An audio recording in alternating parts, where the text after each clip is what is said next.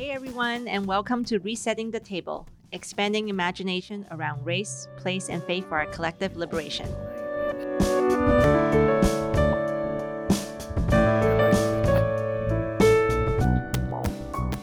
I'm Trixie Ling. I'm Celine Chuang. And I'm Maria Mulder. We host this podcast from unceded Musqueam, Squamish, and Tsleil-Waututh territory, otherwise known as Vancouver, Canada.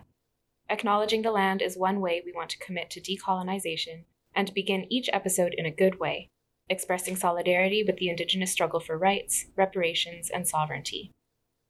Today we're talking about unlearning white Jesus.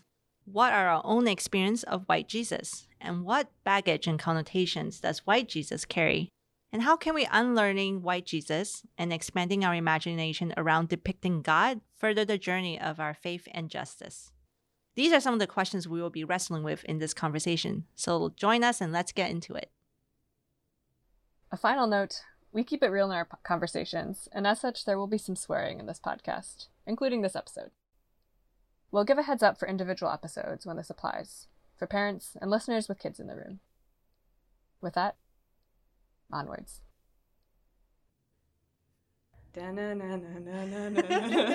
White Jesus! Everywhere you look. Um, I think that's, that's how I feel now, but I didn't always feel that. I didn't always see it that way. Um, yeah, so I think today we're talking about white Jesus and our relationships with growing up or not with depictions of God or Jesus that were of a white man and how what does that mean? how can we challenge it and how can we unlearn it? And how can that help us in a journey towards liberation and justice and furthering our imagination around faith and the world? Mm-hmm. Um, so I don't know about you two, but for me, it was kind of a childhood, like growing up in the Christian, in a conservative Christian church with kind of evangelical tendencies. I don't know. They were stronger than tendencies, but an evangelical conservative Christian church white Jesus was kind of assumed, and white God as a white man as well, like kind of assuming that that's who he was if he was a person, was kind of part of like day to day life and almost like, yeah, assumed day to day life. Everyone kind of, it was unchallenged. Like everyone kind of thought of God as as that way. Mm-hmm. And certainly, like in this church, in terms of who would be the people like who seemed closest to God, like the people who are speaking from the pulpit, the people who had the power to make decisions, mm-hmm. were also all white men. So, so it's maybe not surprising, but I think part of it is also uh, what I remember at least is part of it being depictions in like even like kids' Bibles or any kind of artwork that would be like part of church life in some way. And this is kind of like I feel like a lot of people of color like who grow up in faith environments that I don't think, I think this is kind of the norm for a lot of people that I've talked to. And for a lot of us, it's like there's some kind of moment or a gradual moment of awakening and reckoning with this, being like, wait. He's not. White. This isn't. Yeah, this isn't right. Right. and also, like, you know, I think it has to do with a sense of like some kind of an awakening of racial identity, like realizing that you yourself are not white. Mm-hmm. Um, if you're someone mm-hmm. like in our example who's East Asian and has grown up close to a lot of white people and like close to whiteness. And for me, that was like the church as well that I grew up in. 99% probably. yeah, so I would be curious to hear from you too like was it was white Jesus something that you grew up with as like something pervasive and kind of assumed as well or was it something and when did you kind of like realize that? Mm. I think for me white Jesus was definitely assumed and normal. And I can just remember so my mom is a painter, she's a really, really talented artist, and we would have like our VBS vacation Bible school summer camps in the summertime. And she would paint these huge posters of images based on like the thematic storytellings of the week. And um, usually on the Thursday is the day when Jesus gets crucified. so then Friday you get to talk about the resurrection and yada yada yada. Everyone gets saved, blah blah blah. And I remember very, very distinctly when I was maybe seven, her painting of Jesus crucified was very clearly a white man who was fair skinned and had light brown hair and a beard. And yeah, so from a very young age, that was super internalized for me. But also, I think there was an added layer of internalization because my dad is white. So, I mean, out of the three of us, Mm. I'm the only one with a white parent. And I think the fact that my the parent that is white is my father shaped my idea of God the Father Mhm. as being a white man, like my dad is. Yeah. Mhm. Yeah, which is super complicated. Yeah. I see that. Hmm.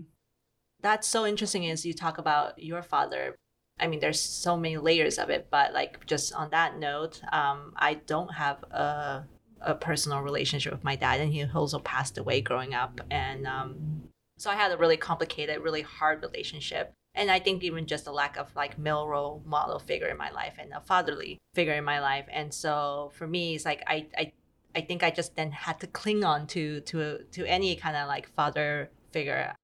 And so I didn't grow up in a Christian family, but I also went to Christian school. So that's kind of how I came into faith. And I was very good at school. And so if I think back of, you know, from elementary, high school all the way to university, in terms of Bible classes, all the way to theology classes, all the way to church, it's all taught to me by white men and women. Mhm. and that was just because it was taught to me and from their perspective and their from from their voices.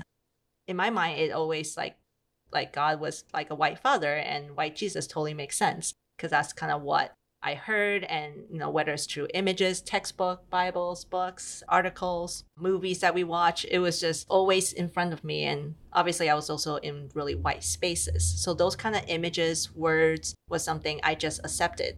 And again because i was looking for a father figure it, it's just something I, I i accepted but i always felt there was something like i could not quite connect both to now obviously the whiteness but also to like the lack of a father figure. Mhm. So that's something i think i continue to struggle with but i think as i learn as an adult now how do i unlearn white jesus and that jesus is not white it also is liberating for me to think about who is jesus and you know what does he look like and how does he show up in my life and particularly in um, you know my friends and particularly people of color in communities how they see jesus that was so different from a lot of my white friends Mm.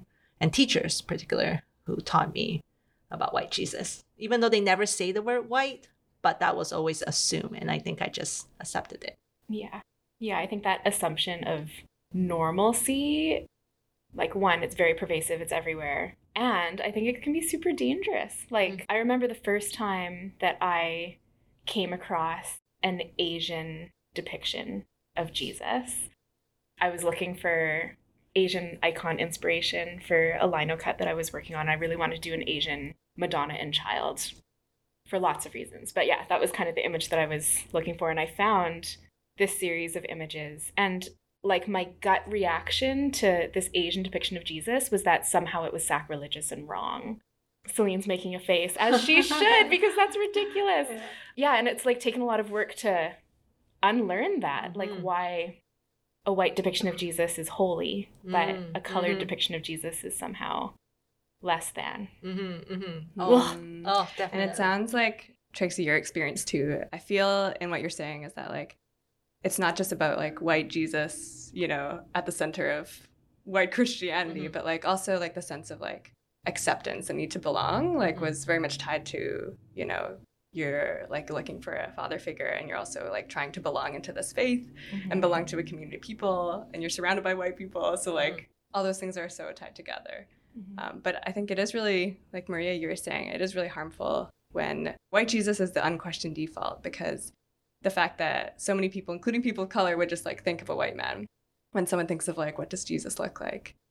And no one really talks about how we got to that point, right? It's just kind of like, that's just It's what the way it's happens. That's the way it is. but, you know, like white Jesus is not inherently neutral and whiteness is never neutral, right? It's Mm. it's about dominance and exclusion. And that's how whiteness functions, which is why like this is a bit of a tangent, but if you go back, for example, to like immigration history, um, sp- like I'm thinking of the states more, but like at one point, Irish people, for example, were not considered white, right? So Mhm. It's a moving target that is about keeping certain people in and certain people out. Giving Um, power to some and yeah. excluding it from others. And so I think if, if white Jesus, if Jesus looks like those who do have, who are, those people who are at the center of power, right? As white men are in our society um, generally, then there's a problem, right? Because if we look at Jesus in in the stories of the Bible and the Gospels, like it's really the opposite. Like Jesus is siding with the marginalized and the helpless and the disempowered. Brandi Miller talks about this in her podcast. We have to mention her every every episode. Yes. Pay homage to our, our adopted ancestor, if you will. But how he asks people, he meets them and says, What can I do for you? Um, he meets them where they are. Um, he's in, well, what would become the Middle East as a brown skinned man, you know, living under imperial occupation, right? Under the Roman Empire. He was a refugee at one point. He was a as refugee. child. he didn't have a home. Yep. He was put to death under an imperial death penalty that was meant to control and kind of control and to curtail resistance by a Mhm. particular ethnic minority, essentially. And that's why James Cone talks about the cross being like a lynching tree. We're making a parallel with like Black America and the struggle for liberation there. And so, really, like, if we're to characterize Jesus, it's and we how we would characterize Jesus today, images or in art, like we would want to look at the margins, right? We would want to see Jesus depicted as the so-called like least of these, the people who have the least power. Mhm. And it takes a lot of work, I think, to reimagine, right? Because our at least our mind, if we're in this setting where we're again surrounded by white spaces, white images of Jesus, and that perpetuate this like whiteness as as the norm, to think about, you know, I've been thinking about what does it mean what does it mean to say that we're made in the images of God? Like how do we see ourselves? Hmm.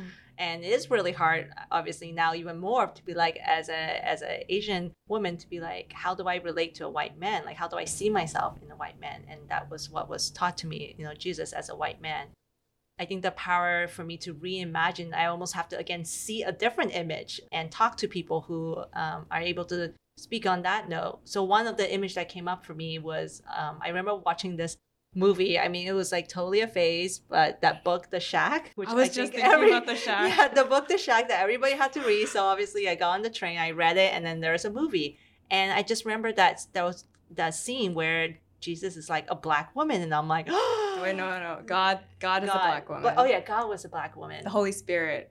oh yes i forgot about that thanks, thanks the for that. One. yes but that was just like the powerful image right to not you and particularly god as a black woman you just like it almost took my breath away and i had to like rework kind of like what did i think but at the same time it just felt there's this like sh- moment of shockness but then there's like this moment of like almost like relatability like this comfort like and and all of a sudden it's like i feel like i could relate more and and i wanted to see more like that kind Mhm. of image that i can relate to that kind of person i can um, have a relation a closer relationship to so that that is really powerful to like we have to really reimagine and to continue to train our to unlearn to dismantle but then to like reconstruct and relearn and reimagine like it's it's you can't just dismantle something and then have a void right so Mhm. hmm Yeah, that makes me think of um, what is the movie Evan Almighty? Do you guys remember this film from way back? Anyways, it's a film that I will not comment on the quality of, but the God figure in the film is played by Morgan Freeman. Oh, And I Oh, remember yes. as a child, that film was like vilified in the Christian community that I grew Wow. up in. Mm. And so I think we can't even say that like this idea of white Jesus or white God is neutral because there are actually lots of people communities that to protect push that. to to protect it. Yeah. Hmm. Hmm. Yeah, that's interesting, right? Because people will say this is just the norm. It's it's just how we think of it, or like, oh, everyone kind of depicts God in their own people group or whatever. Yeah. But then you're like, then why are people militantly kind of Yeah. defending the Mhm. idea that like God can only be white? Like, It be, it's it become a dogma. yeah Yeah. Well, it comes down to control and Mm-hmm. power, right? It comes down to what you said earlier as a white man who has the most power and the hierarchy of that, and to kind of giving up on that, it's it's really hard. Um, and so, like, we need to, yeah, kind of think about how does white Jesus like connects with like colonization of you know indigenous people and and the power around that. yeah, exactly, right? So the fact that it's also not neutral because it came through Mhm. white Jesus has come to us through a lineage of violence, right? Mhm. And a, a history of genocide and dispossession, indigenous people, their culture and their land and their lives.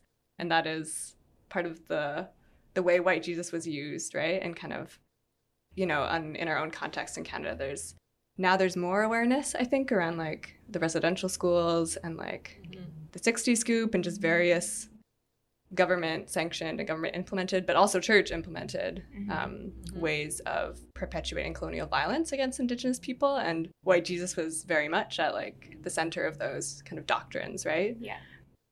And reading the stories or kind of like hearing from people who went through that, so much of it is like, I mean, it's heartbreaking and it's also like, it makes sense with what white Jesus is meant to do, right? Which is Mhm. like, again, exclude and kind of remove what's the word? I mean, colonize, but like take away Yeah.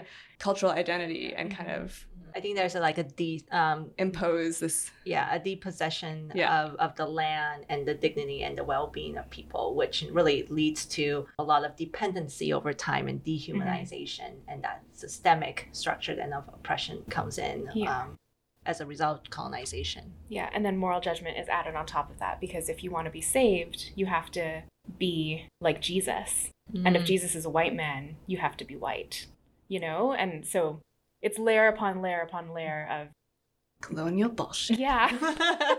Yeah, and you see that. I mean, this is getting a little. This is very kind of much tied to our local kind of our neighborhoods in our city here. Mhm. But you see that, um, and not just in the downtown East Side, but in other places, other places that many people would consider like problem places. Mm. you know, I know Yeah. it's Yeah. terrible to say. You know, the places where you see a lot of missions work happening, Mhm, right? So what fascinates me about the Downtown East Side is that you see this like entire spectrum of missions and nonprofit work Mhm. and nonprofit work that isn't necessarily religious may still have similar dynamics where you have like amazing and very progressive like harm reduction work being done by some and a lot of pure lit work Mhm. on kind of one side of the spectrum and then on the other side let's go to the right side you know you see these super uh, christian or and like by christian i mean by in name kind of like conservative organizations that are doing the same thing as like in a way as what residential schools did or as like colonization did which is to say that in order to be saved in order to be good um, in order to have a seat at the table or have to access services like you have to fulfill our criteria and you have to listen to this prayer you have to fit into this box and i find that really disturbing honestly Mhm, mhm. It's Um, like same shit, different bag, yeah over and over again. Yeah. I mean, what you just said just reminds me because I think when I think about white Jesus and, and missionaries, um, I think of them white savior. And Mhm. that Yeah. really kind of flow into that because, and I've been both as a kid on like the typical Mexican, um, Mexico mission trip where you go and then you do, you know, you play with the kids and then you show this movie, Jesus, White Jesus movie. And it always made me feel really uncomfortable. But Mhm. now as an adult, I can see why because it's, and even as an adult, it's like I see churches like particularly kind of carry on this white savior mentality is because majority of the leader, people who are in power and control, um, are white, and you're often going into marginalized community, which are a lot of them are indigenous, black, people of color, and you are doing work for them. You know, where you feel good about yourself, you're fixing it, you're you're, you're like view yourself as the savior, which is very problematic, but that is often like accepted and even encouraged when especially on these short-term mission trips um, and to feel good about yourself afterward right this is what like what would jesus do this is what he would do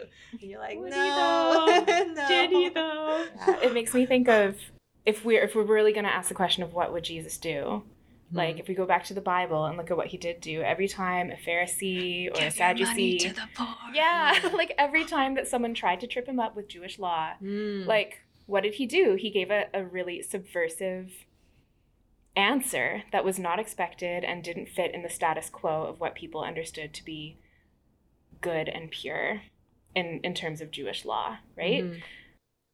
And so, in the same way, if white people are going to go and try to fix people's problems in, in a white savior mentality, the first thing they have to do is actually realize that they're they are most likely part of the cause of the problem, and that in stepping into this white savior role, they're actually perpetuating these Mhm. injustices instead of in any way fixing it. hmm Yeah, and in the stories, you know, in the in the biblical stories too, like Jesus asks for, in in those ways where he calls people to account, he's Mhm. asking for personal commitment and personal sacrifice. He Mhm. asks for people to give, give something up or commit to giving something that means something to them, and their whole lives are altered, right? Mhm. So like Zacchaeus gives reparations, for example, right? He Mhm. pays back more than he owed to people. Yeah. So, and uh, yeah, like the young, what was it? Man, I haven't read the Bible in a while. the young rich dude who who asks, uh, "How do I get into Heaven. how do I get into heaven, or how do I join the kingdom?" Right? Sell everything that you have. Sell everything you have, Yeah. give the money to the poor, and follow me. Like, And he And he couldn't do it. Yeah. He couldn't do it. And at that point, Jesus didn't say, Oh, wait, let me change those terms. I'll alter those terms for you. He didn't do that. He was just like, No, this is what you Yeah. need to do. Yeah, it's interesting because he talks so much about uh, wealth and Mhm. economic disparity and not at all about what we use now in terms of evangelical, like all the language we use around personal relationship and salvation and Mhm. hmm Mhm. all the things you're supposed to check off the list. Like Jesus doesn't talk about that. Mhm, mhm. It's not all about the knowledge, right? I think there's so much emphasis on like doctrine, doctrine rules. Like that's what the Pharisees were really good at. They can recite anything and following the rules and structures, and you know, lots of education. But I think it's about lived experience, and at least that's something I'm, as I'm trying to reclaim my own theology, is the focus less on the knowledge, the knowing, but just the, it's the being who we are and and our lived experience, how that is in some way that's even more valued and elevated. Mm-hmm. Yeah, like the intention of the action is so much more important than the action Mm-hmm. itself. Mm-hmm.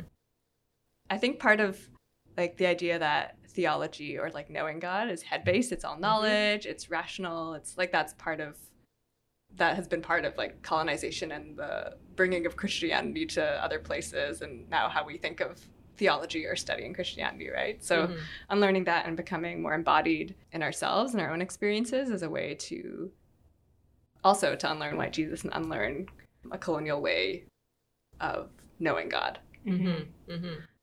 Yeah, I think one of the things I've been thinking a lot about um, that I'm trying to unlearn, um, and it's like it's a kind of big toss up, is is what I've always heard growing up um, that was taught to me, the Great Commission in quotation. Um, that's what as Christ- as good Christians we're supposed to do um, to you know make disciples of of everyone we meet. And i mean that's connected with missionaries and going to different places and telling and sharing the good news but i just been really yeah help and my friends been helping me to kind of dismantle that in terms of like really breaking that down. What does that mean? And how does that tie into like also colonial power and colonization and taking of land and culture and traditions and in in the line with like white jesus. And so that has been something i've been trying to think through which is really hard because it's so embedded in like Mm-hmm. my Sunday school, you know, all the way to like theological classes, um, what we're taught that we should be doing, even though the Great Commission is not even, I think, used in the like in those terms in the in the Bible, is it? I don't think it's actually called the Great Commission. No, I think that It's- was it's been later. titled the Oh, Great Commission. It's called like like the title that people have that translators Yeah. have given it. Oh, okay. Great So yeah, that's not even actually rooted biblically in it, but yet we kind of have taken hold of that and using that as our mental to like basically convert to everyone. And I say, you know, as when we see white Jesus, like when we go into all different lands and kind of take that and convert it and make ourselves feel better. hmm And it's really hard because the the core of the quote unquote Great Commission Mm-hmm. is not supposed to be harmful. Mm-hmm. You know, it's not supposed to be um, based on this power dynamic. It's not supposed to separate people from their cultures. It's not supposed to mm-hmm. be all of these things that it now is. And so I think that's definitely one thing that I struggle with as a Catholic. In the Catholic Church, there are these two major streams that kind of hold each, each other in tension. The first is like to be apostolic, we're all called to be apostolic. And then the second is that we're all also called to be contemplative. So a lot of religious orders, they're strictly apostolic and their work is to do missions somehow. And that language makes me really uncomfortable. And I'm still kind of trying to figure out and sort through yeah, like how do we do this thing that Jesus told us direct, directly to do without also causing harm? Because I think culturally we've been doing it for so long in a way that causes harm that we can't even see another option on or another way. Mm-hmm. Especially if our intent is just like we have to save people and save Yeah. people's souls, like instead of like how do we do that? Yeah, that's based on relationship and not based on power and Yeah. control. How do we work towards reconciling the world? Like how do Mhm. we have a more holistic approach? Mm-hmm. Mhm. Big questions. Mhm. I feel like I've been hearing from, or I've heard from a lot of people's stories in my life, and myself too. I feel like this kind of a theme that runs through that, that has been running through these conversations is the work of Jesus or work that Christ like work or work that Jesus would do now often doesn't have Jesus in the picture in a way. And so, you know, the work that Jesus does in the Bible, um, where he restores relationships, where he heals people, not just to their bodies, but to their communities, um, to, you know, for those who are socially ostracized, he restores them. Mhm. He criticizes the powerful. Um, he speaks across, you know, cultural divides and biases and Mhm. and so all those things, when I see that work happening, which is in the spirit of Jesus, then I'm like, okay, I'm on board with this work. Mhm. More so, I would say, than missions work that is Yes. colonial or harmful or white savior centered or short term or about making, you know, us in the global north feel better about ourselves, um, you know, because I think Jesus is there more than in those so-called missions work, um, Mhm. because that's what Jesus was actually doing when he was here and in the stories. And so I think asking those questions is hard, but it also means that we can, Christians maybe can look outward because there's often so much fear in Christian culture where it's Mhm. like any straying beyond this particular line and you're no longer Christian or you're no longer part of whatever this community, this denomination, blah, blah, blah. And really that always, that still, I think it always has and it still kind of pisses me off because I'm like, we, we think God can be confined to like our own ideas and our Mhm. own ways of thinking and we're we're scared that like you know if we do something that's too much outside of this line that we've defined that like somehow god won't be present Mhm. um, or jesus won't be present but god is much bigger Mhm. Mhm. than well thankfully god is bigger than being a white man Mhm. or being a man or having any gender or all the genders or like god is bigger than all our biases and our what um, all the ways that god has been made in the image of the powerful and so using expanding our imagination by learning from work that is happening that is centered around justice and Mhm. liberation Mhm. um, by the people who are affected is where Mhm. Jesus is. It doesn't matter if there's no use of the word Jesus or talk of Jesus, like Jesus Mhm. is there. And I think if we get more behind that as churches, as Christian communities, people of faith who maybe are have tenuous or complicated relationships with church, we would find Jesus in a lot of new ways. And I honestly have met Jesus the most in places like the downtown east side or like Mhm. on public transit, like Mhm. places where you don't, that are not considered necessarily holy or special places. Mhm. That's where you meet people who, where you are encountered by God. Mhm. Um, Yeah, I, I think on that when you think about when you just said where you where you have met Jesus the most, I think for me it's, it's always around a table eating eating together. For four years, I worked as a community connection coordinator, and part of the role is really um, cooking and eating and sharing food with our neighbors. It just, just sounds so simple, but that's what we did weekly. And and I feel like every Wednesday night is where I feel like I encounter Jesus. I see Jesus in all the people that come, in the volunteers, and eating together, in the messiness, in the sharing, and the laughing, and the crying. And that's where I felt really like fed, like both physically, but also like emotionally and spiritually. And so that's something that, um, yeah, I need to continue to remind myself, like, where do we see Jesus, and and what it means um, when we are surrounded by people who love Jesus, and that's kind of, you know, the neighbors, the friends, the strangers, the newcomers I work with, and so, yeah, that's a that's a. I feel like that way it frees my mind of this white image of white Jesus. Mhm. So now that we've deconstructed a bunch of stuff and had a lot of p- opinions about a lot of stuff, um, I'm wondering where what are other depictions of Jesus that we've come across? How are we pushing against this idea of white Jesus in more like practical ways, and how can we continue to work to decolonize our idea of what the gospel is? And yeah how do we how do we live with a more holistic understanding of who god is Yeah, I think part of, I mean, first of all, it's definitely a journey. Like, it's totally a process of unlearning and relearning. And it's a continuous, it's not just like a linear journey. It's a, in some way, it's very circular um, for me. Um, so, one of the things I'm, I'm reading, or one of the many things I'm reading, I think, to help me free my mind of this white Jesus is a lot around, I've been reading some Asian feminist theology, some Black liberation theology, and uh, most currently right now is some Latino liberation theology. So just seeing Jesus in in so many different cultural contexts, which totally changes how I see Jesus also, and and both in like words, you know, in the languages, in the history, in the culture, and and how different people of color look at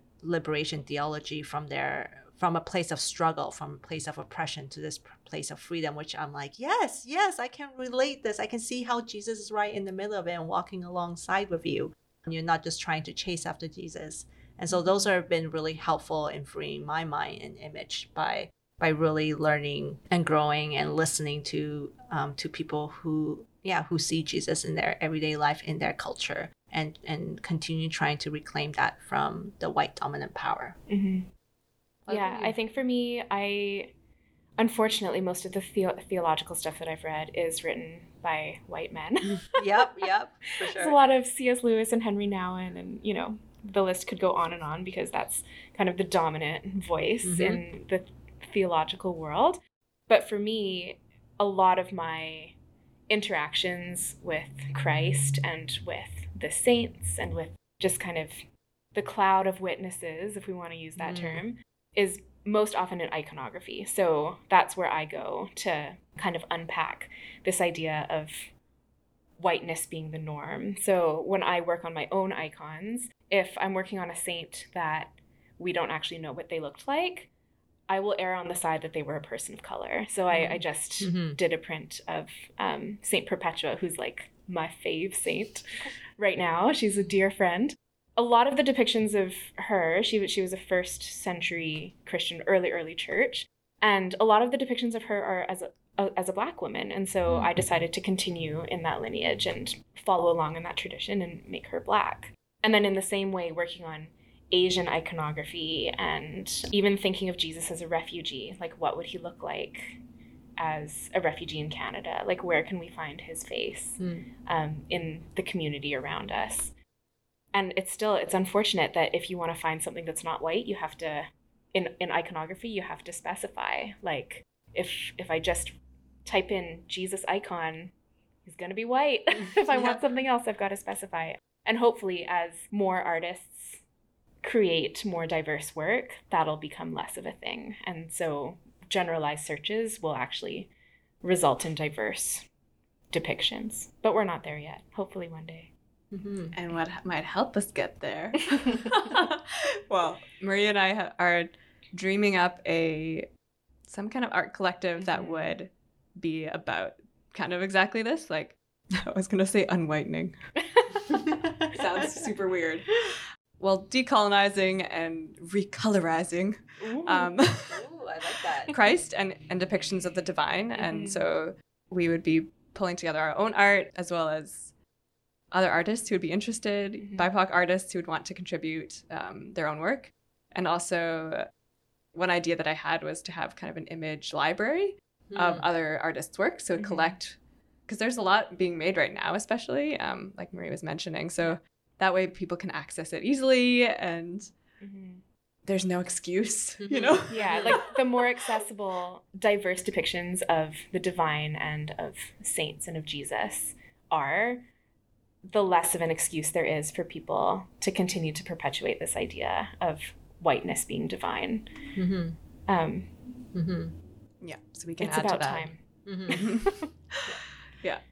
And I think part of that, because image is so powerful, right? As both of you have mentioned, like, and that continue to access and be able to see and to reimagine that, um, is to have these conversations. And some of them will be really uncomfortable conversation, particularly if Mhm. you're talking with your white friends. But it's so important, and I think that is part of freeing our mind is to ask and ask these hard questions to deconstruct to be critical of what we have learned and and how do we unlearn and that is going to be a very tenuous process of, as I have gone through, but yet at the same time, it's so freeing when we can openly talk about what we have learned, how can we do better, and how can we um, do better in solidarity with people, um, and particularly encourage artists like both of you, which I'm so grateful. I'm friends with both of you, and and can yeah can can see art through your eyes, and and for me, I think that is that is such a gift to do that together.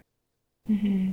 I think it um, it would be curious. This is more just an open pondering, and it's hard to answer because we are diasporic Asians Mhm. in North America. But when we were planning this episode, I texted my mom and asked her what her image of God is, and she said that it was a kind-faced old white man with She said Caucasian. yeah, Caucasian, um, with hair on his face, That's what I and yeah, just like a very classic white god depiction. And she like she joined the church. She converted into Pentecostal Christianity in Taiwan, and like where did that image come Mm. from for her? And so I would be curious about in less white communities, like in Christian communities in Taiwan and in Hong Kong and Southeast Asia and really anywhere else. What are people doing there? What are artists doing there to kind of reclaim Mm. their idea of who God is, apart from this North American culture that we find ourselves in. Mhm. Mhm. Yeah.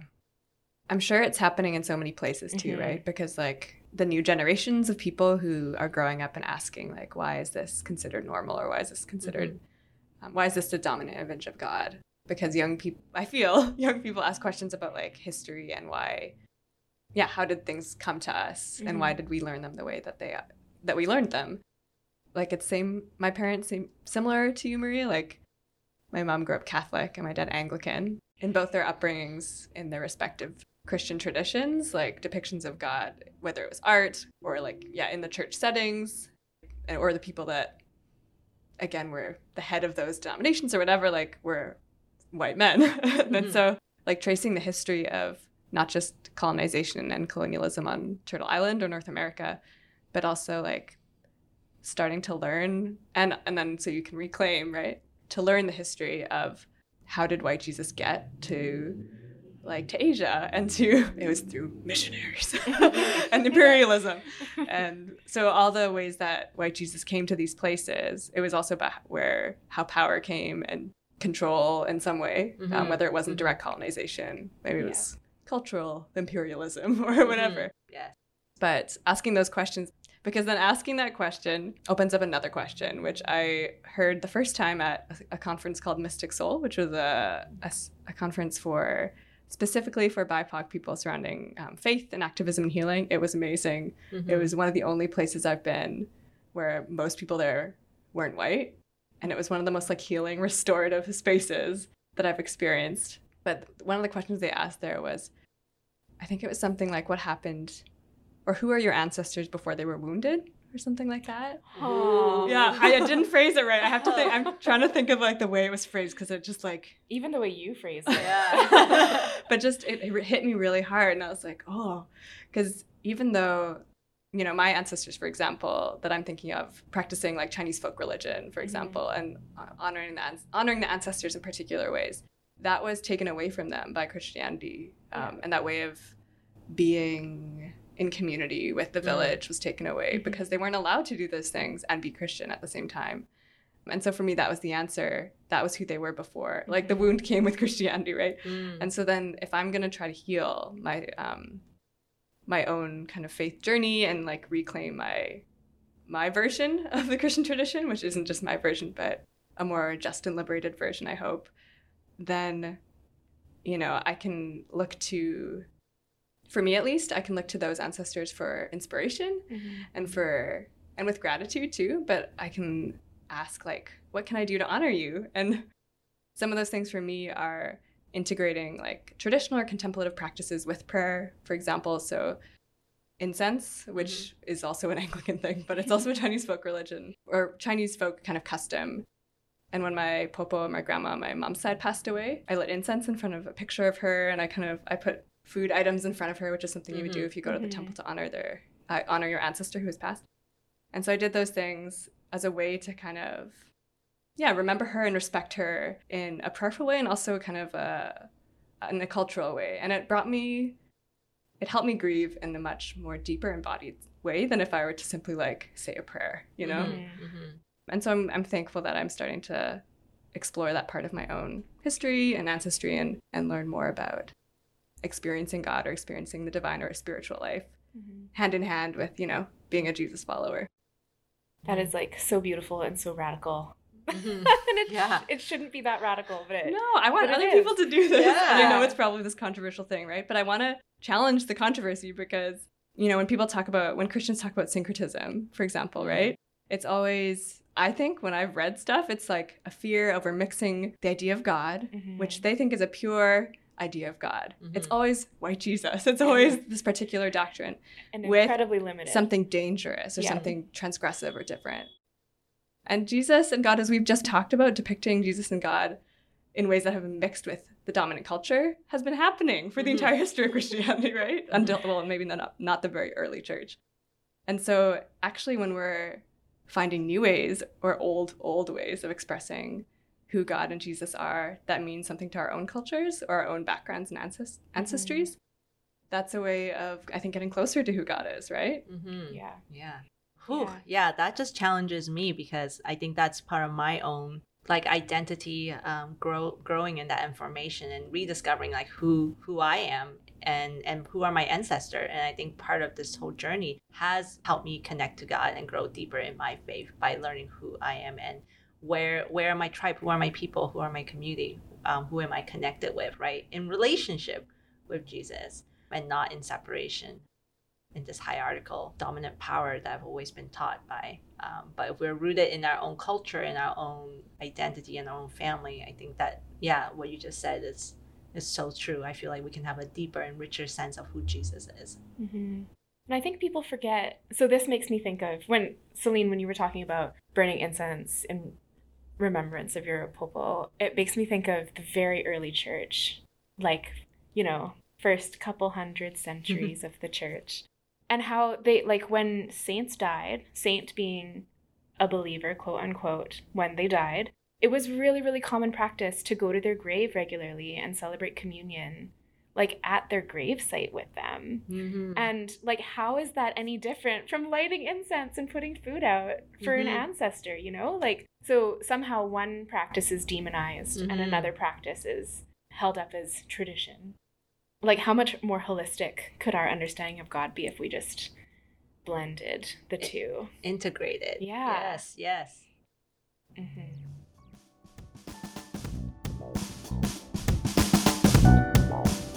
Resetting the Table is produced by Emma Renards, and the intro music is by Sonia and Paul Gibbs. If you like what this podcast is about, consider supporting us on Patreon at patreon.com slash resetting the table. Patreon contributions will help us honor the labor of our guests in showing up and sharing their stories. Funds we raise will go towards speaker honorariums as well as making our podcast more sustainable long term. We value amplifying voices of color, and we hope you do too.